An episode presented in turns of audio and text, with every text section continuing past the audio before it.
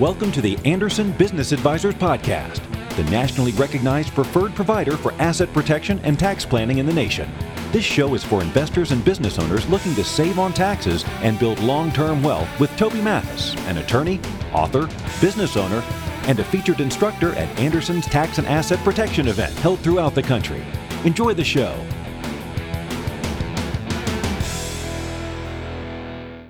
All right, guys, you are listening to Tax Tuesday, where we bring tax knowledge to the masses. My name is Toby Mathis. And I'm Jeff Webb. And uh, we're going to have fun today going over a bunch of questions. I was just looking through them if you couldn't tell that you weren't on a title screen when you came in. But I just like to do things like that. All right. So let's go over rules because we've got a lot of stuff to go over. We have a State of the Union tonight. This is going to be really exciting. I probably shouldn't bring up any politics at all because we'll have it the, the the chat will explode. Hey, let me know where you're from right now as you come in here. Just tell me the city and state if you're willing to. Jeff and I like to see where everybody's coming from. Let me see if I can see how many people are on. Oh, look at that. So Vegas, or Vegas, geez, you're in my backyard. Coeur d'Alene, uh, Anchorage, Austin, Minnesota, California, Redwood. They're just flying through. Oops. Chicago, Miami. I love Miami. Irving, Sandy, Utah, San Jose, Boise for real life, the military, Boise for real life, Grambling, fantastic, Augusta, home of the 280A deduction, uh, White Plains, New York, Pembroke Pines, Pembroke Pines, Florida, Oregon, Atlanta, Bordentown, New Jersey, Charles Car- Car- Carson, Carson, yeah, Carson, California, South Lake Tahoe, Joan Schomburg. What up, Joan? I haven't seen you forever. That would be uh, Doug's wife. Oh, okay. Dougie Doug, who's been Hi, with us Joan. forever. I know Joan. So we have uh, about 400 people here, 450 of us. But uh, Doug's been with us since practically day one, 1999. All right, Minneapolis, Minnesota, the land of 10,000 swamps. Don't candy coat it, Greg. Tell us how you feel. Chico, Saratoga Springs, uh, Pete. You already got a bunch of these others. So we got people from all over the country. So Toby, looks like I will be in Vegas in October. You better be in town. I'll be in town in October. I'm sure of it. We can go to the last time, Sherry, you were here. I think we went to Battista's, hole in the wall. You ever been to Battista's? I have not been to Battista's. It's a lot of pasta and a lot of wine. All right. No. Is Sherry nicer to you in person than Sherry's always nice to me. So she harasses the heck out of me on chat. No, they're good people. I actually took a, we ran rented motorcycles once all over town, went out to, uh, what was it? We went out to Valley of Fire on the bikes, Red Rock. Yeah, there we go. Tried not to get hit by things. Vegas, it's like you're taking your life in your own hands when you get on a motorcycle out here. But anyway, you, they were much better than me.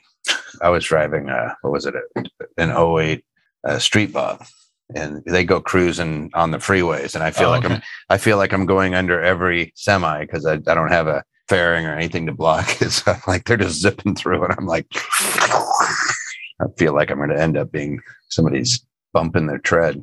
All right. Salt Lake City, we got a whole bunch of people from everywhere. Hey, uh, this is going to be fun today. We're going to go over a whole bunch of questions. You can feel free to to put stuff in chat, but more importantly, if you have questions, that are on your specific situation. I have Dana, Troy, Elliot, Dutch, Ian, Pio. I mean, I can't believe we have this many people on around, uh, uh, like we're two weeks away from a major deadline. Yep. Uh, Christos, Matthew, Ander, and Patty. Like, is that like 10 people? We've got like 10 people on to answer questions. Not all of them were accountants. We got some tax attorneys, got a bunch of accountants in there, got the head of our bookkeeping department, so if you have questions, today is the day to ask them. So if you have some stuff out there that's burning question, get in there. I see Ian uh, typing right now, Christos, they're already bumping through questions. So we're not going to send you an invoice. Everybody says, why do you do this? Right? Because we're weird. Yes. Uh, if you have other questions during the week, uh, whatever, just send it in via Tax Tuesday to Anderson Advisors. Here's what we do if you ask a general question, we'll answer if you ask very specific questions, then we'll just make sure you're a client first. And it could just be as simple as being a platinum client. It's 35 bucks a month. And our guys will will get back to you and answer. Yeah, we are that free with our with, with stuff. We we figure it's hard enough. A lot of people play hide the ball. and that's frankly how accountants and attorneys have made their living over the years, but we don't do that. It's not as much fun. All right. Opening questions. I bought a property in Georgia in 2021, doing renovations and repairs, planning to rent it out in March 2022. Because I didn't collect rents in 2021, I can't claim this property on my 2021 tax return, correct? Can I deduct the expenses I had for renovations in 2021 in my next year's tax return? Question mark. Uh, 2022. So we'll answer that. Is YouTube income considered passive or active? Question mark. Great question. A lot of people are making money on YouTube. I'm going to pimp my uh, YouTube channel. I'm going to give you a link at some point and say, please subscribe because I'm behind Clint and he's got way more than I do. I manage properties for a relative as an employee of a C Corp. During a banking transaction, I personally received the rents through Zelle in 2021, start of 2022. Those rents were then redeposited into the property owner's personal bank account. Well, I have a problem with my 2021 tax return. Do I need to issue a 1099 to the property owner for 2022? We'll go over that. 1099s mm-hmm. are always funky. So did he say, do I need, I don't think he said he got a 1099. So we'll, we'll go over that one here in a little bit. I've been filing my taxes on Schedule C, and all of my business income is loan interest from private lending. Schedule C is sole proprietorship, right? Mm-hmm. My first year, 2020, was a net loss. This year, 2021, and hopefully all future years, I'll have a significant profit. If I continue to report the interest income as gross receipts or other income on Schedule C, I'm assuming I have to pay SE taxes on the profit. I'm thinking maybe I should report the interest on my Schedule B and my expenses on Schedule C. What are your thoughts? Should I be paying SE tax on interest income? Can you elaborate on revocable versus irrevocable trust from a tax standpoint? How can I actively participate in my short term rental while maintaining a W 2 job? Great questions. Great questions so far. All right. If I use a property management company for short term rentals, short term rentals is just Airbnb, guys, somewhat practical due to distance from the property. Does this automatically exclude me from demonstrating material participation? Or are there other test activities that could demonstrate material participation beyond a property management company assisting? Question mark. Good question. My husband receives guaranteed payment shown on a K1 as a limited domestic partner of an LLC. That's odd, but we'll go over that. He is taxed as a sole proprietor. To lower taxes, can he create an S corp for his guaranteed payments and still be a limited domestic partner of that LLC? Again, really good questions. We've been seeing like we're getting hammered now with questions. We're probably getting 500 a week, but we're seeing like the types of questions you guys are asking is versus years ago when we started mm-hmm. this few years five six seven whatever the years ago it was that we started doing tax tuesdays it's pretty amazing we hear residential home ex- exception is 250 for single if i buy three houses this year stay in the first house two years is two years stay in the second house two years and live in the third house two years on the fifth years after buying first house, sell it and use the 250 exemption. On the fifth year after buying second house, sell second house and take 250. On fifth year after third house, take 250 residential home exception, assuming profit of 250 each house on sale. Would this work? Really good question. We're to have to map that one out, right? Might have to write it out. My my company is based in the US. We have a customer from Thailand. My supplier are from Honduras. I have an American account. I would like to know how to pay my supplier. Do I withhold taxes? They are not residents or citizens of the USA. Really good question and not asked enough, right? So that those of you guys are out there. And then last question, it sits on its own. I am learning or I'm looking to learn about small landlord exemption, which allows small landlords to deduct real estate losses from their W 2 income. I'm trying to figure out if I qualify for that. We will make sure that you understand the rules. All right. So we are going to get started. Before we do that, by all means, jump on and subscribe for the YouTube. If you like Tax Tuesdays, if you like getting, like, I'm probably putting out two to three videos a week now on my YouTube channel. A lot of it is like you could actually see some of the stuff here. Depending on the topic, obviously, some people like it, some people don't, but there's a lot of them that like w- really easy questions that you can just go Google in there and uh, and find out uh, whether we've asked it or somebody's asked it before and we answer it. And then you can always put in things that you want us to do videos on. So we love doing it. I like doing it, and I'm trying to build up the YouTube thing. I don't know why. It's like we just Clint was way ahead of me on that one. I used to have a channel. It was another other company. We merged it into to his, and then he kind of was doing his own thing. And I said, uh, you know, we'll t- make a second one, not realizing how far ahead he was. and then he likes to remind me he's like hey i have like twice as many people as you So I have a good sense of why you're producing more videos. Hey, like it's we've been partners for a long time. We're slightly competitive, but he does a great job on YouTube. And I said, Hey, I'll come join you.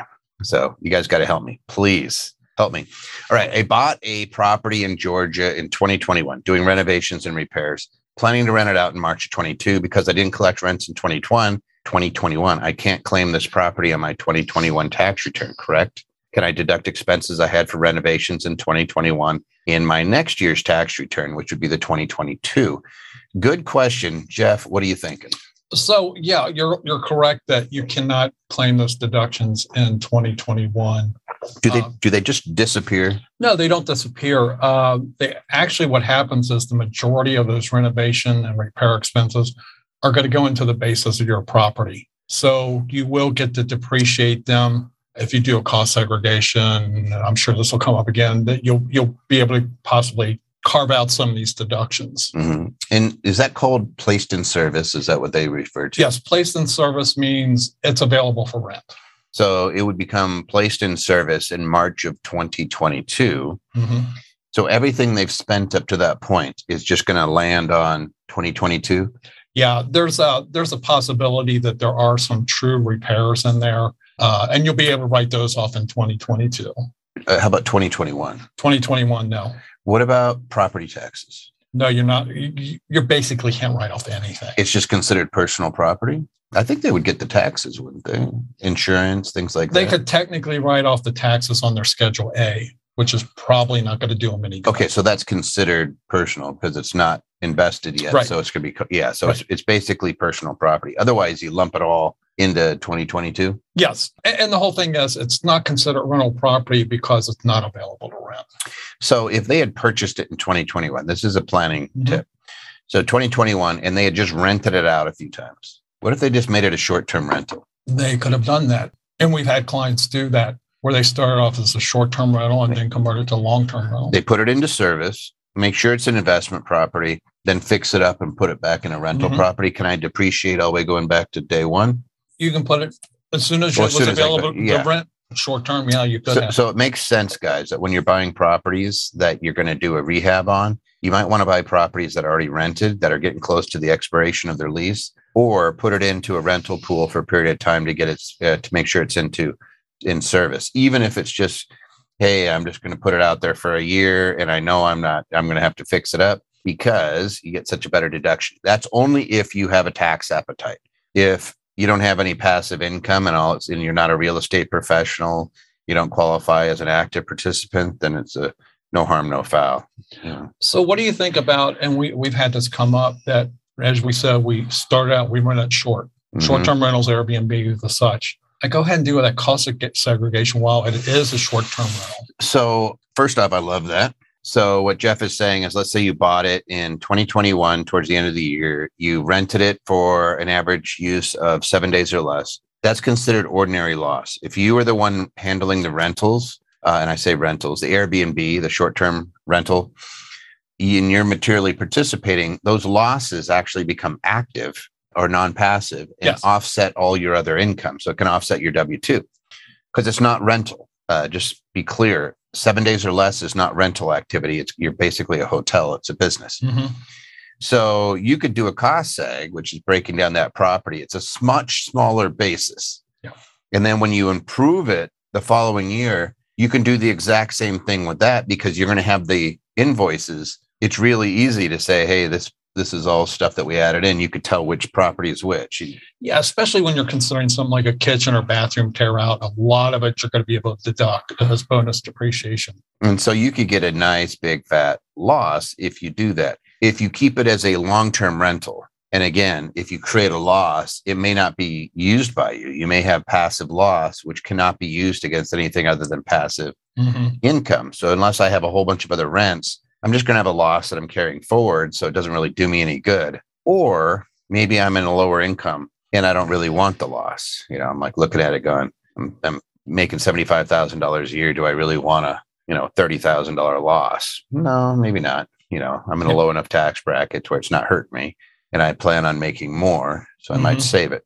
But those are your choices. That's the whole thing with tax planning is you're making the which way should I go, but it's going with your eyes open. But the calling of this question is really, hey, can I even what can I do? I don't get to claim the property. Well, you, technically, you can claim some things on your personal return, but probably the better route is just to add everything to basis and uh, and do it on 2022. Yeah. Wow, this is the shortest question I think I've ever pulled out of there. Is YouTube income considered passive or active? It depends on whether you are passively or actively participating.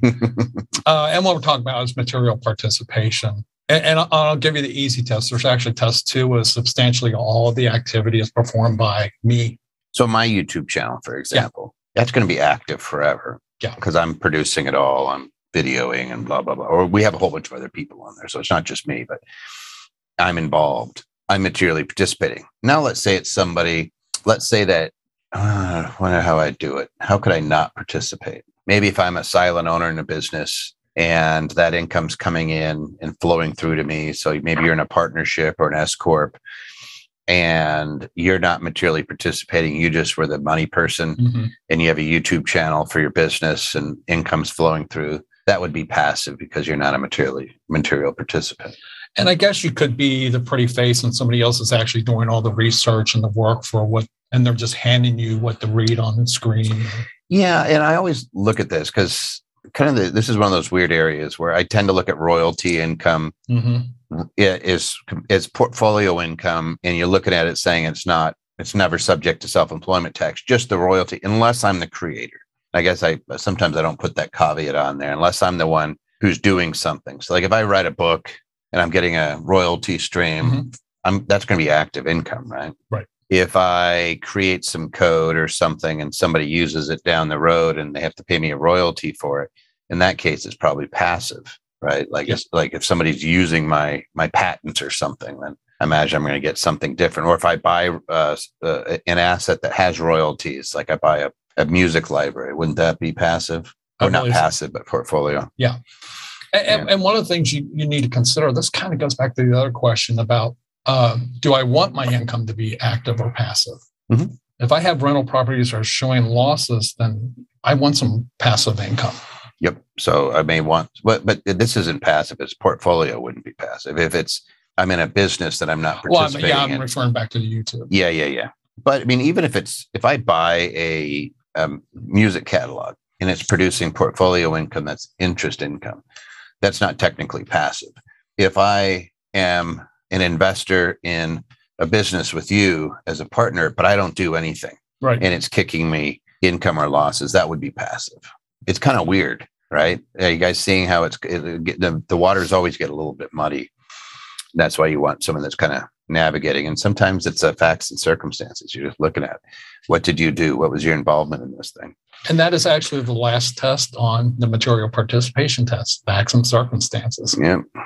Jeff likes to be CPA and he likes to it is the it is the material participation is facts and that's that's test number seven right? So there's yeah we'll go with that. Yeah there's like seven different things. I always I, I never get past the first three. I'm always like and then there's a whole bunch of crazy ones but facts and circumstances is the last one for material participation yep.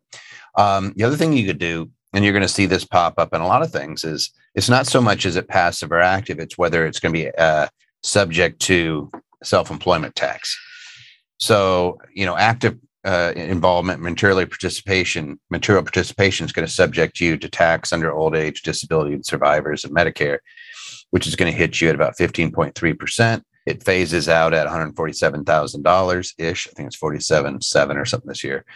Portion of it is, but you have you get hit with this extra tax, which is not insubstantial. It's a pretty big hit, right? The way to avoid it if you're doing YouTube or anything where you have um, income that is borderline, is it active? Is it just regular ordinary? Is put it through a, uh, an S corp. Make sure that you have an LLC taxed as an S corp or just an S corp. And then if you're making that money, you can take a small salary for whatever it is you're doing. Cause you might say, Hey, I barely did anything. I did a couple YouTube videos. It took me all of 10 minutes and I got this great response and I have this big following and I'm making good money monetizing it, just letting YouTube run ads on it. Why do I have to pay this extra tax? And, you know, this is the easy way. You say, Hey, uh, you worked three hours. I'll pay you 200 bucks an hour. So I'll pay you 600 bucks. And the rest of it, don't, you know, there's no self-employment tax, no FICA, no social security, whatever you want to call it. Um, Yeah, we're seeing gamers making millions of dollars just sitting there playing their games, but bringing money in from advertising from their followers. Yep. Uh, and you don't want to pay any more tax on that than you have to. It, we have some folks that uh, three million a year plus uh, doing marketing, advertising, doing clicks. They create funnels and they really don't do anything. It's not even their product. It's just they're getting paid for having built the funnels. And they're always like, but I don't do anything. I'm like, I know you don't do anything except you, you're smart and you've figured out how to build these funnels. Now you're just sitting back, letting the money come in.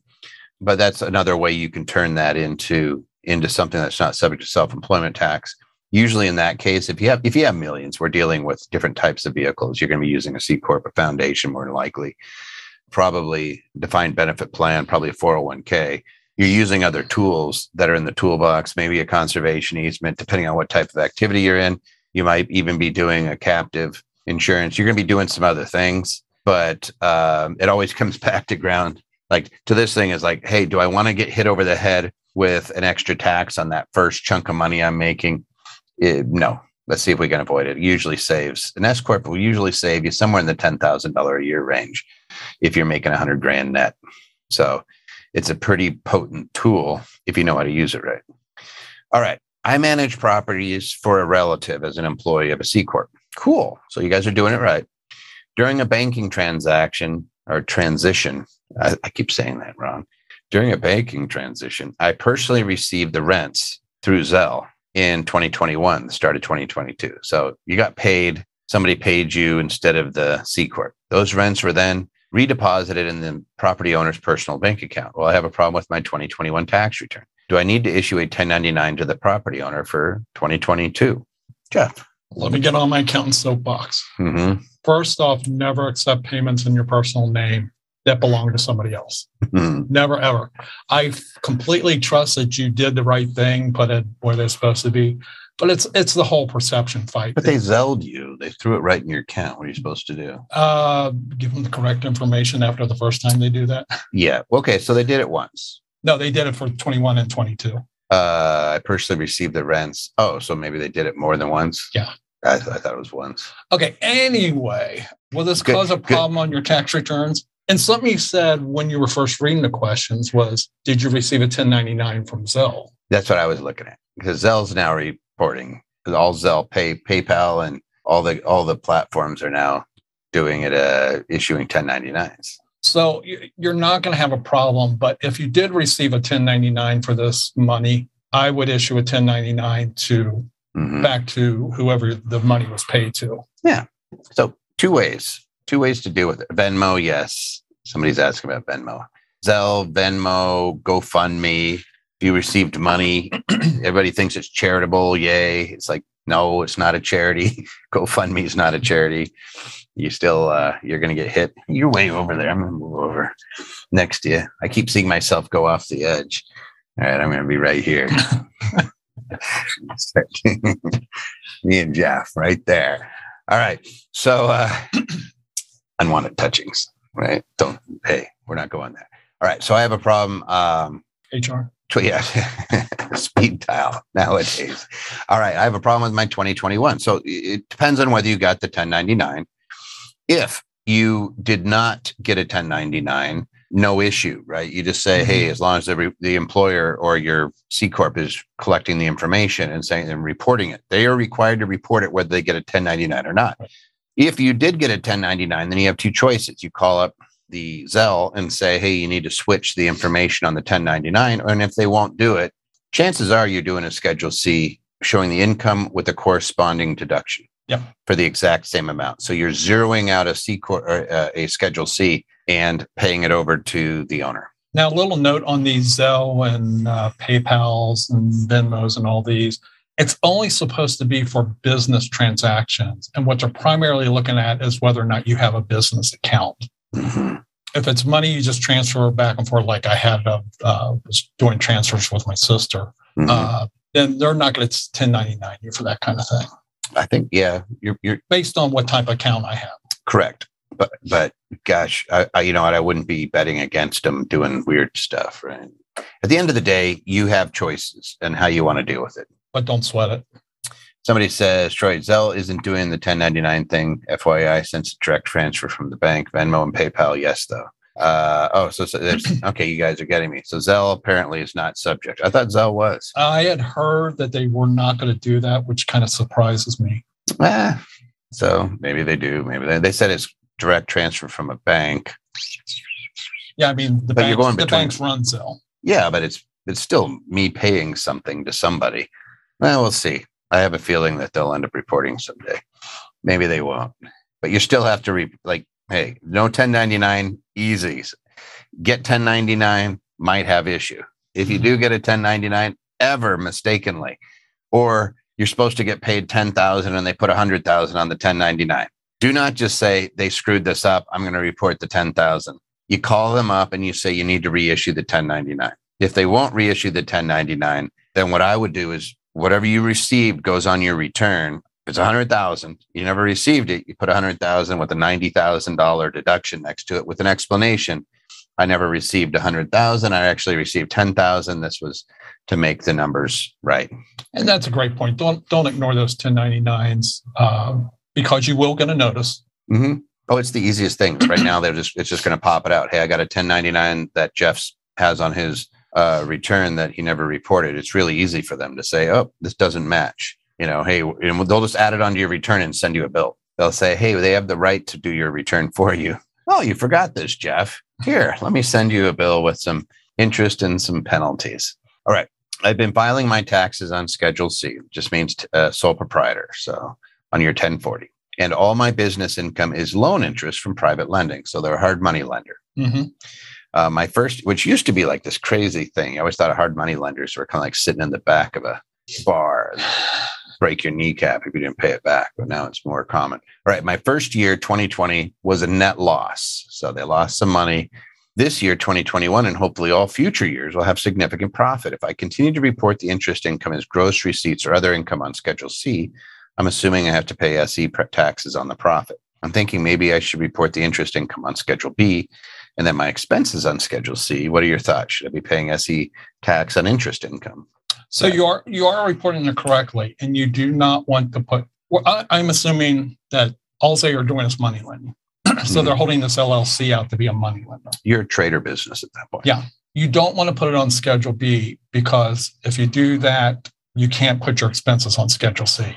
It's now uh, investment expenses, and Mhm. most of them won't be deductible.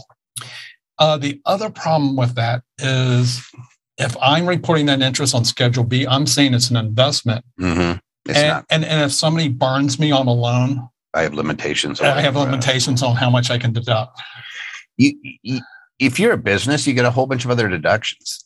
And so if all you're worried about is the SE tax, there's the easy fix, right? S Corp.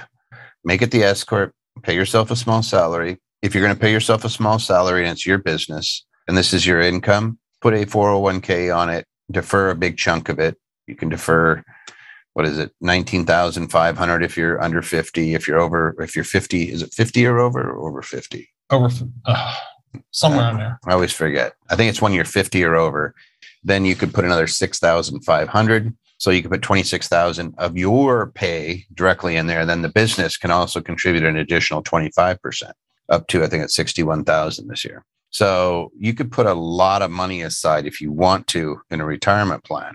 But the point is, is that that's the only money that you'd have to pay the self-employment tax on, which would now be employment taxes because it's an S corp and you're an employee as opposed to a schedule c where you're the you're the business there's no you're, you're not an employee of your own uh, partnership or your own sole proprietorship Mhm. so uh, yeah, S corp was the first thing I thought of when I read this question. Yeah i, I kind of looked at it too and it, you know, so and here's the thing people get c- confused in this and uh, accountants get confused on this you have portfolio income you have passive income and then you have active ordinary income you can turn any of those into active ordinary income if you make it into a trader business. So real estate's the prime example. Everybody's like, oh no, it's capital gains or it's passive. And it's like, no, if you're flipping a property, everything that you do is active ordinary income.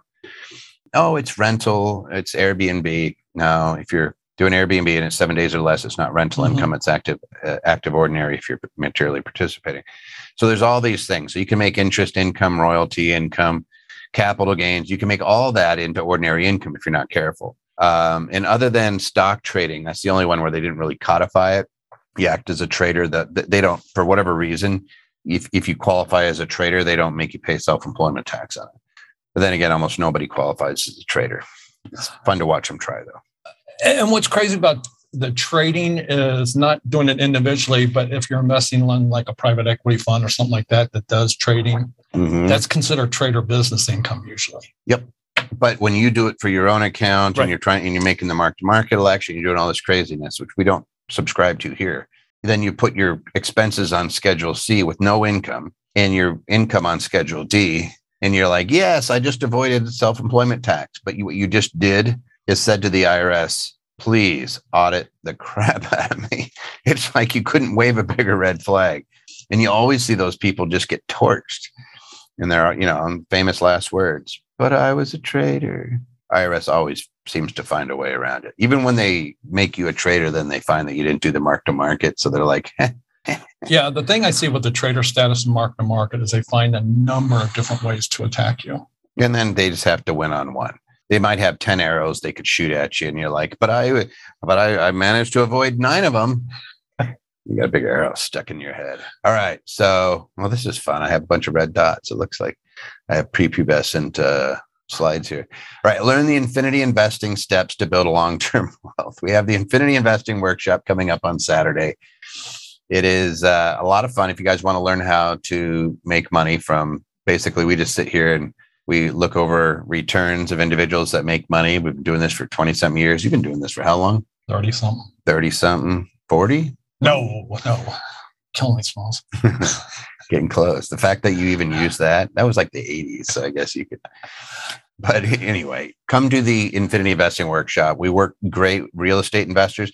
And by the way, I never tell you guys who's going to be there, but uh, the speakers that I'm always there, and then uh, Nicole DeBrasio, she was season six of The Apprentice. She got to the final. She got fired. She was the last one fired by the Donald uh, on season six. Wonderful, wonderful. She and her husband are down in Winston Salem uh, right now working with us. We have several hundred properties down there, just doing a great job. And she always comes in and goes over real estate.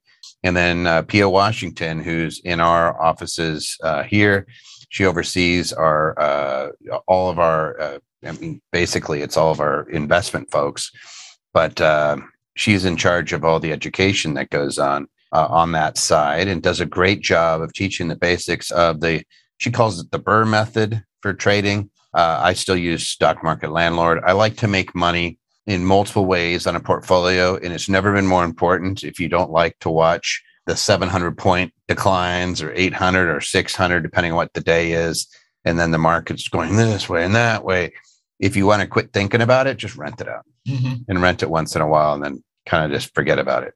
I would say one of the best ways to make money in the market is to open up an account, fill it with good companies that you really like. Like I'm drinking a Starbucks. I've been drinking this since 7:30. I'm getting closer. I know it's kind of gross. I just sip. But good companies, you fill it full of good companies, and then you lose your password for about 10 to 20 years. And then when you come back and you finally remember, hey, I opened up this account and I filled it with some really good companies, you'll be surprised at how much it's grown. That's what I say, at least. So just know Saturday, March 5th, by all means, come. It's absolutely free. We go nine to four, and uh, you're going to learn stock market landlord and the real estate side, especially in real estate. We're laser focused on mobile manufactured shared housing this year. We're underbuilt by about three and a half million units for low to moderate income housing. So if you're under $75,000, you're being really hit hard by the increase in real estate expenses, especially folks that are renting. And so there's some there's some really unique approaches that is that is good for guys like us to implement and people like us. Uh, really hard to do for the big institutions because they always have to be so cognizant on getting that little bit of return out to their investors. So there's so much stuff. Anyway, so it's uh it it I think it's going to be pretty amazing uh, what we're going to see over the next two or three years. Everybody's saying, "Hey, when does the bubble burst?" I'm like, I don't see it. We're underbuilt. We haven't been keeping up with the population growth. We've been focusing really high on the higher end stuff. You know, we've seen just this radical growth in the cost of real estate, mm-hmm. inflation. Mm-hmm. Maybe if they raise interest rates, but it's not going to be anytime soon. and they get it up there in that 3% range, which I think would take three years, their current pace, it's never going to happen. I just don't see it. I just don't see the, like, there's, there's too low of inventory, too much need. And uh, we just really have a serious issue for lack of housing for a lot of our population here. So I just, I, my, my personal view is, is that you're going to see these areas continue to, to, to be really, really huge. And I also th- think the shared housing, I really think the shared housing is going to be something to watch, especially in the denser areas. But anyway, we, we love real estate. I'm a real estate uh, investor for years and years, uh, several hundred properties. Me and Clint love to love to buy things. We're not really good at selling them, but we do like to accumulate. Uh, and it's uh, great to have that passive income because rental income long term rental income is passive. Mm-hmm. All right. Can you elaborate on revocable versus irrevocable trust from a taxes standpoint? Yeah, uh, a revocable trust is something you, it's almost like a disregarded entity.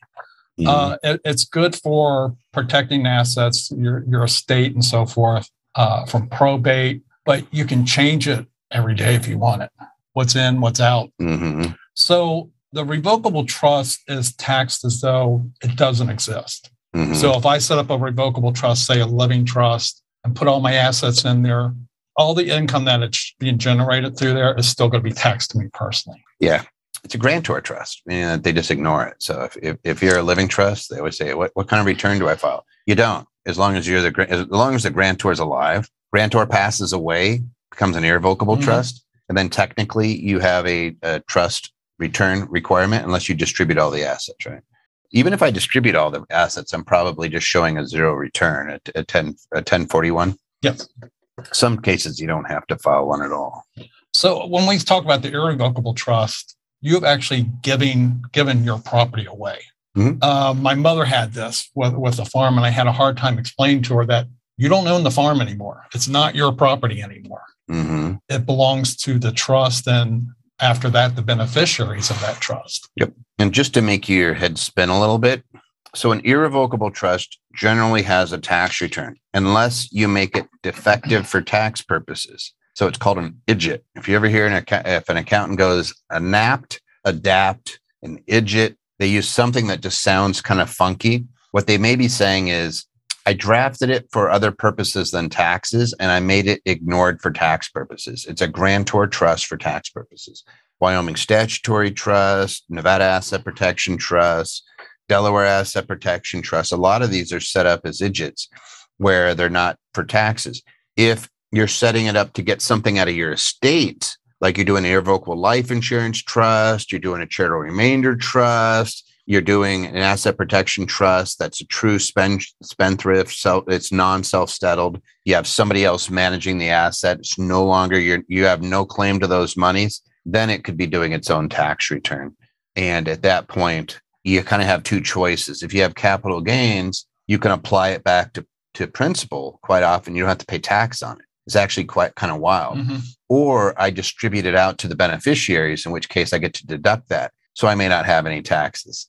So, you know, but I, I don't want to get too deep into it because it'll make you guys' head spin. All trust, you got to look at the actual terms of that agreement and what it's set up to do. Like a land trust is just a grantor trust that's set up to hold title to a piece of property. All it is. Doesn't file a tax return, nothing. A living trust is just a grantor trust set up to cover me while I'm alive and then spring into in, into become irrevocable when I die. Now, I want to point out one important difference between revocable trust and irrevocable trust. Mm-hmm. If I have a property that I paid 100,000 for, it's now worth $500,000. If I put it in the, in the irrevocable trust, it is a gift to that trust. Mm-hmm. And that trust takes it on at my basis, which is $100,000. Mm-hmm. If I put it in my revocable trust and then die, I get a step up. You get a step up yeah. to the $500,000. That's a big one. So it's when it transfers in, and from a tax standpoint, when it transfers in. Mm-hmm. So I could still do an irrevocable, not to contradict you, but yeah. but we could goof around and we could make it irrevocable, but we could still make it defective for tax purposes that we don't care. Yes. But that's where attorneys get annoying because we can make these things like you hear these slats, grats, dings, which is you know there's there's domestic income non-grantor trusts.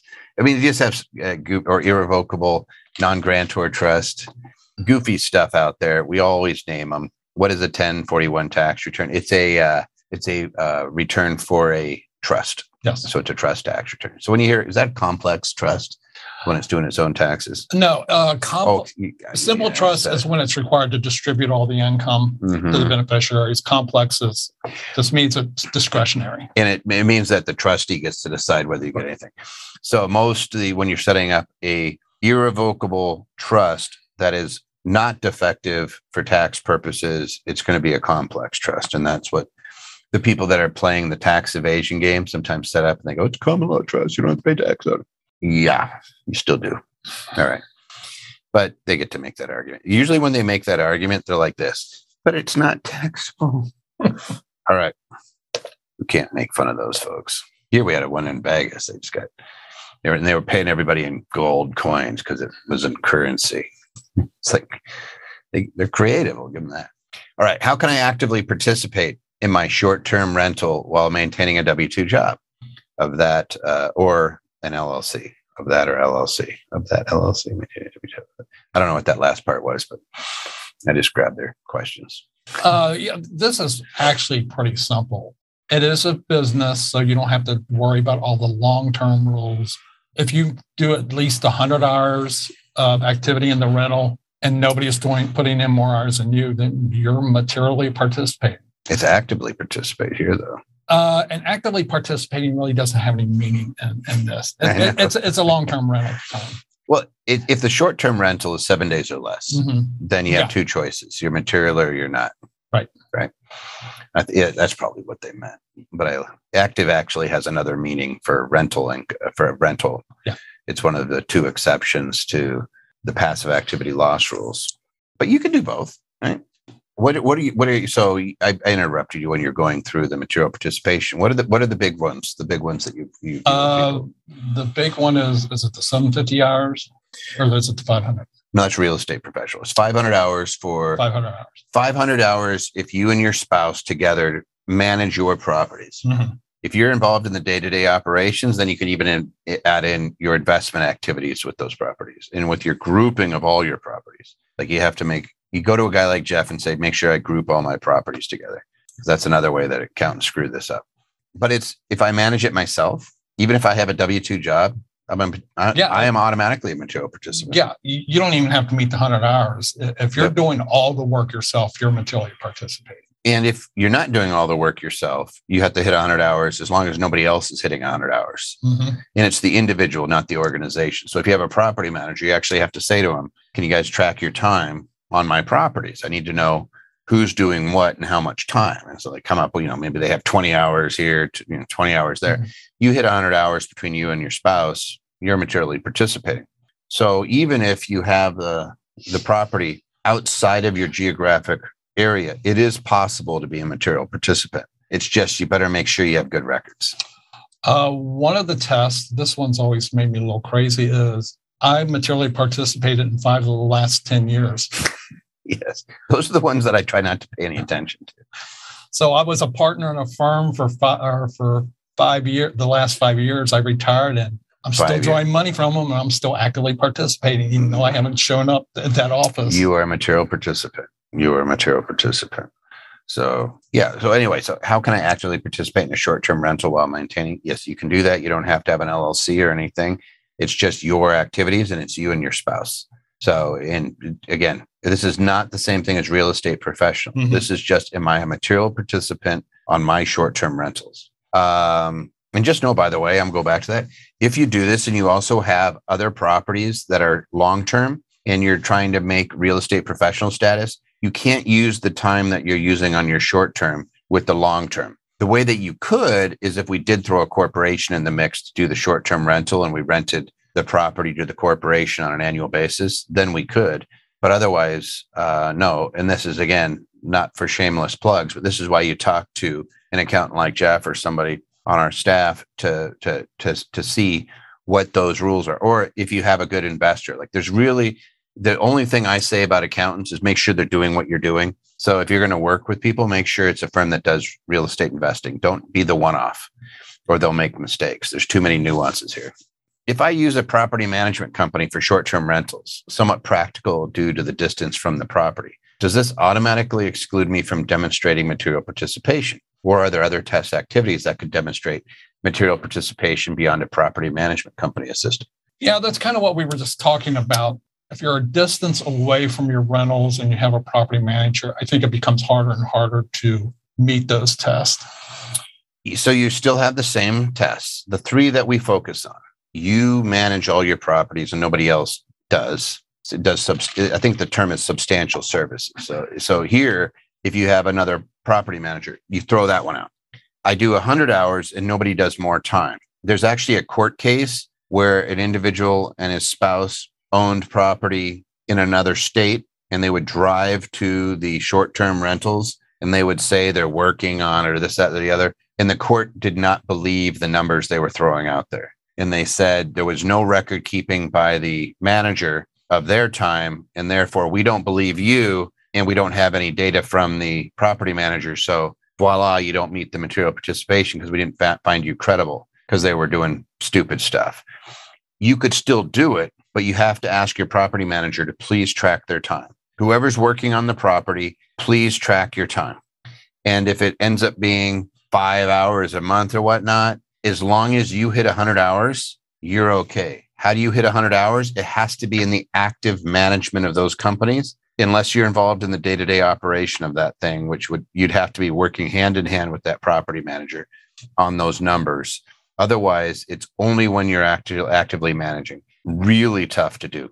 Last way is the 500 hours, in which case, if you're doing 500 hours and you have other short term rentals, and you can, and again, your short term rentals are not your other rentals. Short term is just your hotel. Your hotel hours would have to equal 500 hours. So you'd have to have a bunch of other properties that are short term, and you'd have to be treating them all as short term. You cannot do this and add that in with your other real estate. If you don't think you're going to make it, then what you do is you again you find a you set up a corp, mm-hmm. S corp, C corp, LLC tax as an S corp or C corp, and you rent the property to them and let them be the host that then employs the manager. And now we've made it passive again, and you could wrap it all up with your other properties to meet material participation. And you're probably at that point going for real estate professional. One of the spouses qualifies under the first prong of uh, 469 C7, which is 750 hours, more than 50%. Yeah. And my personal feelings is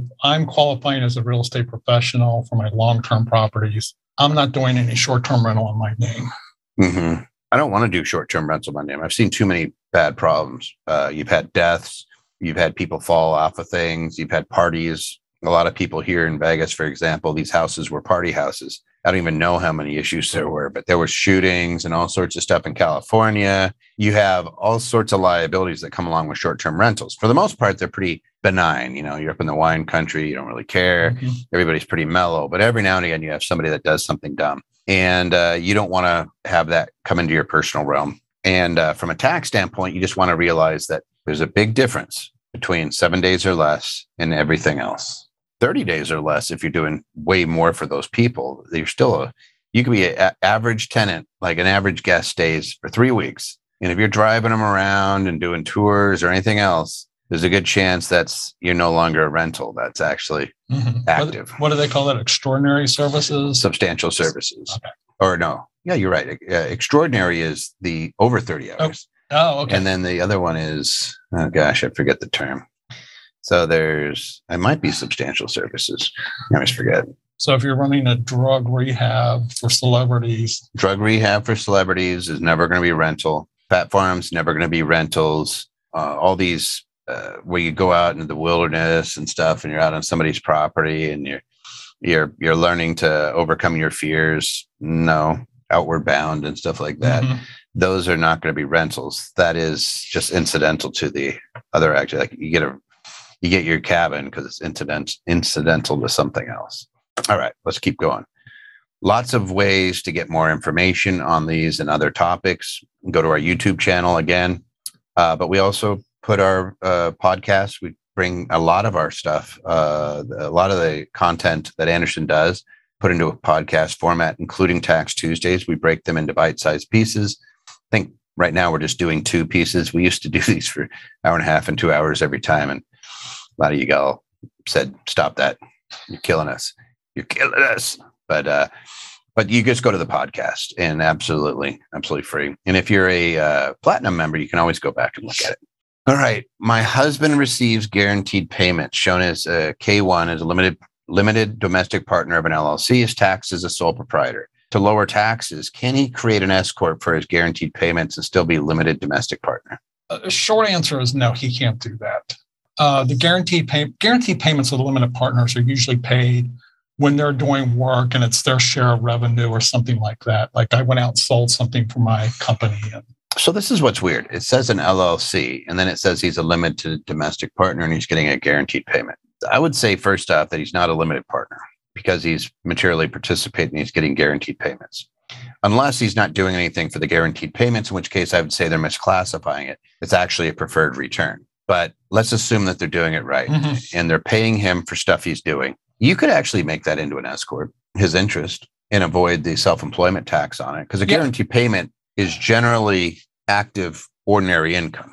Right. They would have to contribute his entire interest in the LLC to the S corporation. Correct. And the LLC would have to be okay with that. Yeah. So it says, can he create an, an S corp for his guaranteed payments and still be a limited domestic partner? So the answer that Jeff said is correct, which is no. But what you can do is put your entire interest into the S corp, and the S corp's now just getting paid as a as a guaranteed payment to partner. The mm-hmm. S corp has to be a partner in this. Yes. And they have to agree to it under almost all operating agreements. You can't just willy nilly transfer. You'd go to them and say, "Hey, wait a second, you're you're killing me with this guaranteed payment. I'm getting hammered with uh, self employment tax. Can we put it and change our our our interest over to an S corp?" And the, the before you say, "Oh my gosh," but then I lose out on capital gains and all this other fun stuff. S corp doesn't change any of the nature of the income. It just says if I have active income and I take distributions, I have to take a reasonable salary. And only that little reasonable salary is subject to self employment taxes. So, one of the things I thought about was if these guaranteed payments are for services performed or uh, sales commission, whatever, could he have the S corporation 1099 for that and still keep well, still be a partner. All right. So if it's a guaranteed payment that's lowering the profitability, I believe he would have to be. Uh, it would have. And, and that, he'd have to own it. And that's what I'm saying. That mm-hmm. we're no longer calling it a guaranteed payment. We're calling if it, was a payment something, for services. Yeah, if it was payment for services, then I think he could. Yeah, you could say, "Hey, pay whatever." I'm acting like. Let's say that I was a uh, plumber, mm-hmm. and I had my S corp, and I came in and I said, "Toby's Plumbing." They could pay me for my plumbing. What they can't do is say, guaranteed payment to partner and I'm going to pay it to your plumbing business when it's not a partner. Correct. So 100%. All right. I know we're getting a little late. We're getting close to that four o'clock time. We hear residential home exemption is 250 for single. If I buy three houses this year, so boy, this is going to be fun. So I'm just going to map this out because I know it's going to get crazy. So year one, actually, I'll do it this way. Let's say one, and you buy three properties. Mm-hmm. All right. Stay in the first house two years. So I'll go one, two, three. Do it this way. And this one is two years. So we're now at year three, right? We've had it. Oh, wait. One, two. So this is two. Make sure I'm doing this right. So we buy at the beginning of year one. So we buy three houses at the beginning of year one. We live in one, two years. And then we live in the third house for two years. So now we're at four years. And then we live in the third house for two years. So then we mm-hmm. have four, and then we do two years down here. So technically, we'd be at year six. Yep. Okay. On year five, after buying the second house, sell second house and take the exception. Where did they get the first house? On the fifth year after buying first house, sell it. Okay. So, so we're here and we sell it on year five. We sell house number two. So sell house excuse me, that's not two, that's number one. So we sell house number one in year five. So let's just address that one first off. You lived in it two of the last five years. So, two of the last five years, you get a homestead exclusion of $250,000. So, you would get that $250,000 deduction if you sold it by the end of that fifth year. So, here's my question Do I need to wait till that fifth year? No, you could sell it at any time. Once I've done my two years, I can sell that property, right? Yep.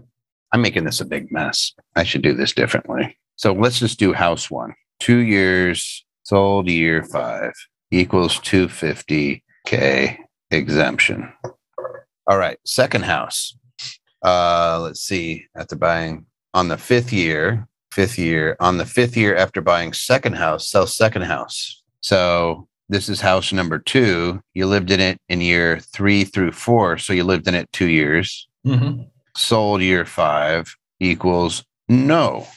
Why do I say no? Because you can only use your exemption every two years. It doesn't matter about the properties. It manages how often you can take it. So if I had lived in property one for two years and sold it, I could have had the 250. Then I lived in property two for three, th- year three and four, and then I sold it, I would get the 250 on both. And then same thing with with the year with third property. I lived in it just year five and sold equals no because I didn't meet the I didn't meet the two out of three years test. And, and that's kind of what I was getting at is that don't wait to year five. As soon as you're done living in it, mm-hmm. you met the two years, sell it, and then the clock starts running for the next house. Yep. So the trick is live in a house two years, sell it, buy another, you know, or let's say that I bought three houses, but I did I staggered them a year. It's much easier that way. Then the first house I lived in two years, I could sell it, take my exception exemption, or I could wait three years and take it whenever I sell it. The second house, let's say I bought it in year two and lived in it for years. First year is the question is what did I do with it? Did I just leave it as a secondary residence or did I rent it? Because if I rented it, I'm going to have a period of disqualified use on that growth, which which gets confusing. I don't want to warp your mind, but let's just assume you bought it, and you just kept it as a second place, you're fixing it up. Once it was all good and, and honky dory, then I moved in and I lived in that for two years. I could sell that within three years after that point, and I would be entitled to the exclusion, but I can only take the exclusion every two years. So I'd have to look and say, did I take the exclusion at any time prior to that period of time that would throw up throw off my two years? If I did, I wouldn't be entitled to it. So I'd be like, oh nuts. So I would be better off selling that one right away and hanging on to to property uh, moving back into property one or keeping property one, mm-hmm. or better yet, just having sold property one after the second year. And then third year, we're really in a in a no-win situation under these circumstances. There's just no way to make it work because it's every two years.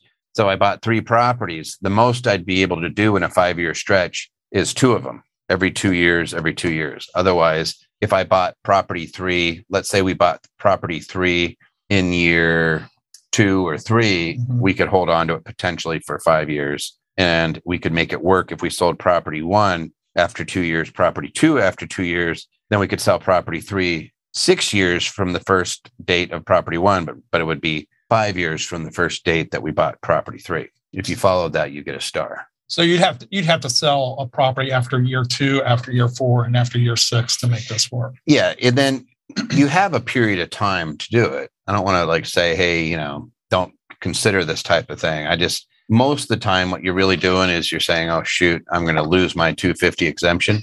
And if you want to keep the house and still get your 250 exemption, sell it to a closely held S corp under an installment sale, opt out of the installment sale, take the full 250 exemption, do it on an installment sale, put it into a rental. Now you're not forced to sell it to any third parties. You can just keep the property at that point and then you 1031 it if you're ever going to do that. But and, and, you brought up a really good point. And one of the things I thought about is I buy three houses today. What am I doing with the other 2 mm-hmm. If I'm renting them out and I lived in them first, no issue. If I rent them out and then move into it, issue because mm-hmm. you have disqualified use. So the IRS has little jabs for you. So if you're like 1031ing a property and you 1031 into a uh, for a uh, if you do the a combo, I had a residential property that I lived in and I want to but it's had so much gain that I want to protect that gain and I'm going to reinvest it into another property and then I decide to move into that property the property I move into chances are there's going to be a period of disqualified use mm-hmm. because of an investment property it doesn't mean you're toast it just means you're going to lose a portion of the 250 so let's say you there's one year of non-qualified use out of the you know and and you had it for 5 years 20% is non-qualified, which means you'd lose 20% of the exemption. So it'd be a $200,000 exemption in your case. If the property made 100,000, you'd still avoid 100% of the capital gains, but it's limited to that portion.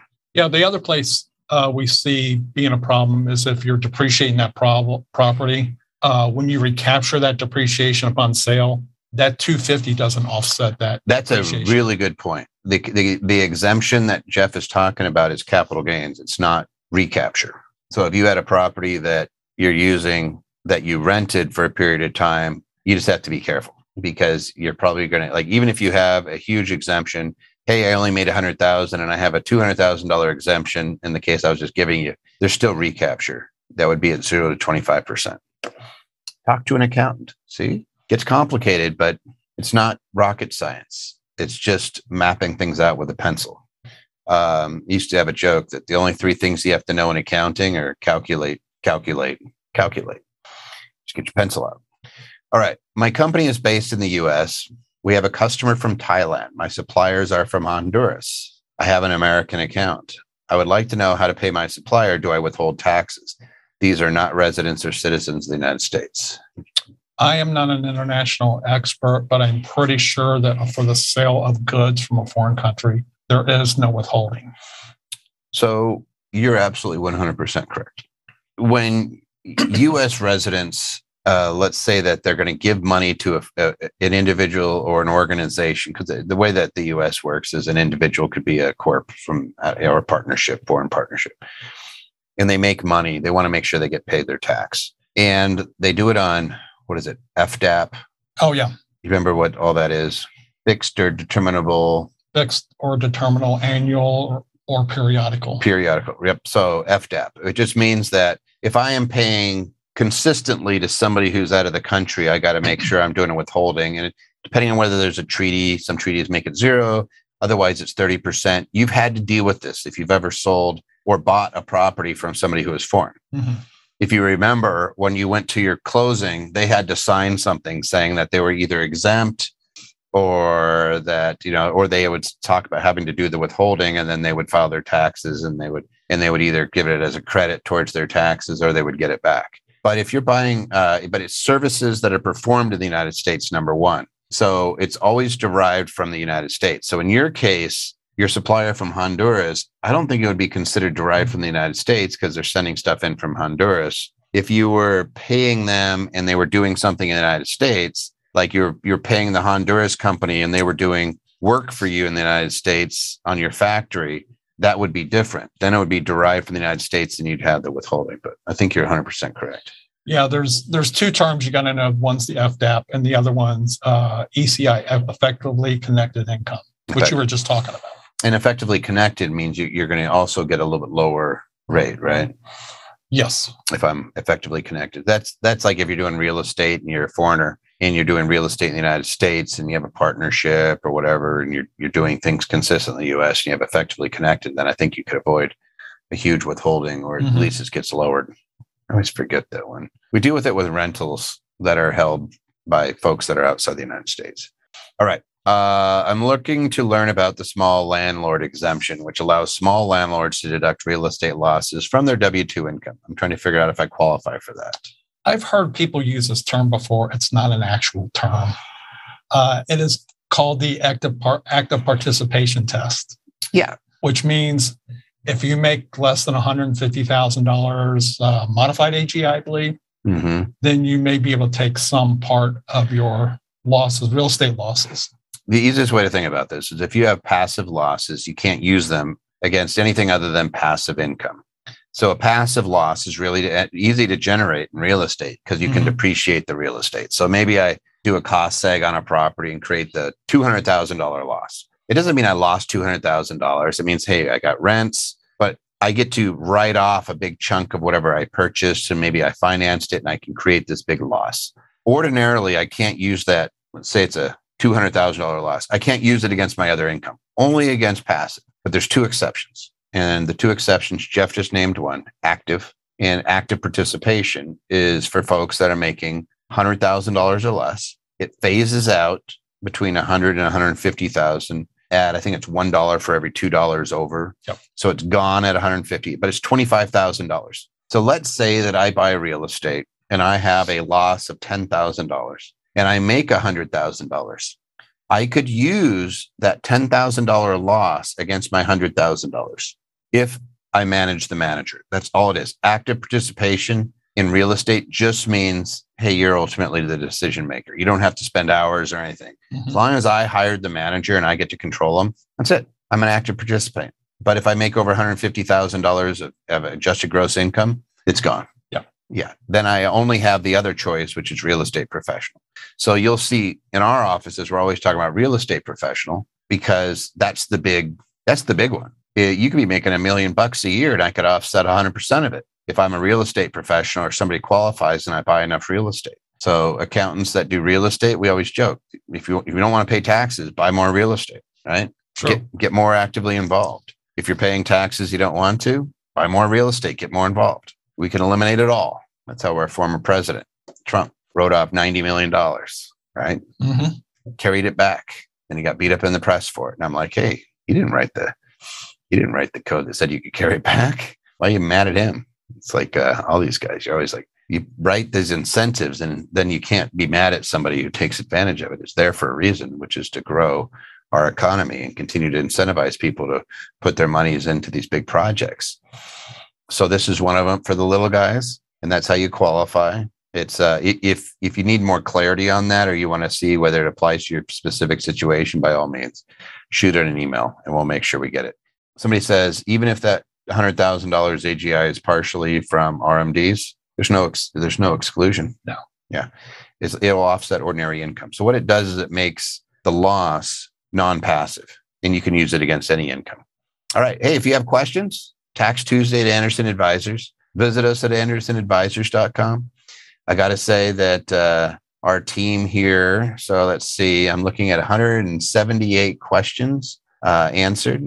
Dana, Christos, Dutch, Ian, Pio. I, I think they just don't want to work. Elliot, they're tired of doing tax returns. They're tired. Like this is their break. This is literally like they're probably eating cookies and saying, "This is so nice. I get to answer questions instead of looking at bar grass."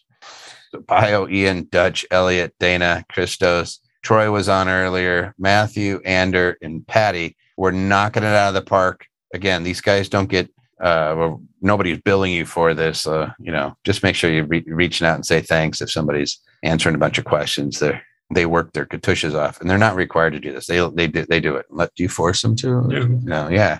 People just say, hey, if you want to jump on and answer questions, and these guys are awesome. They do. It's it's one of the ways that we we learn too. Is Jeff and I we're always looking at these things, trying to figure out the right answers, and like, oh my goodness, and it, it's a good teaching experience for us too. So it's great.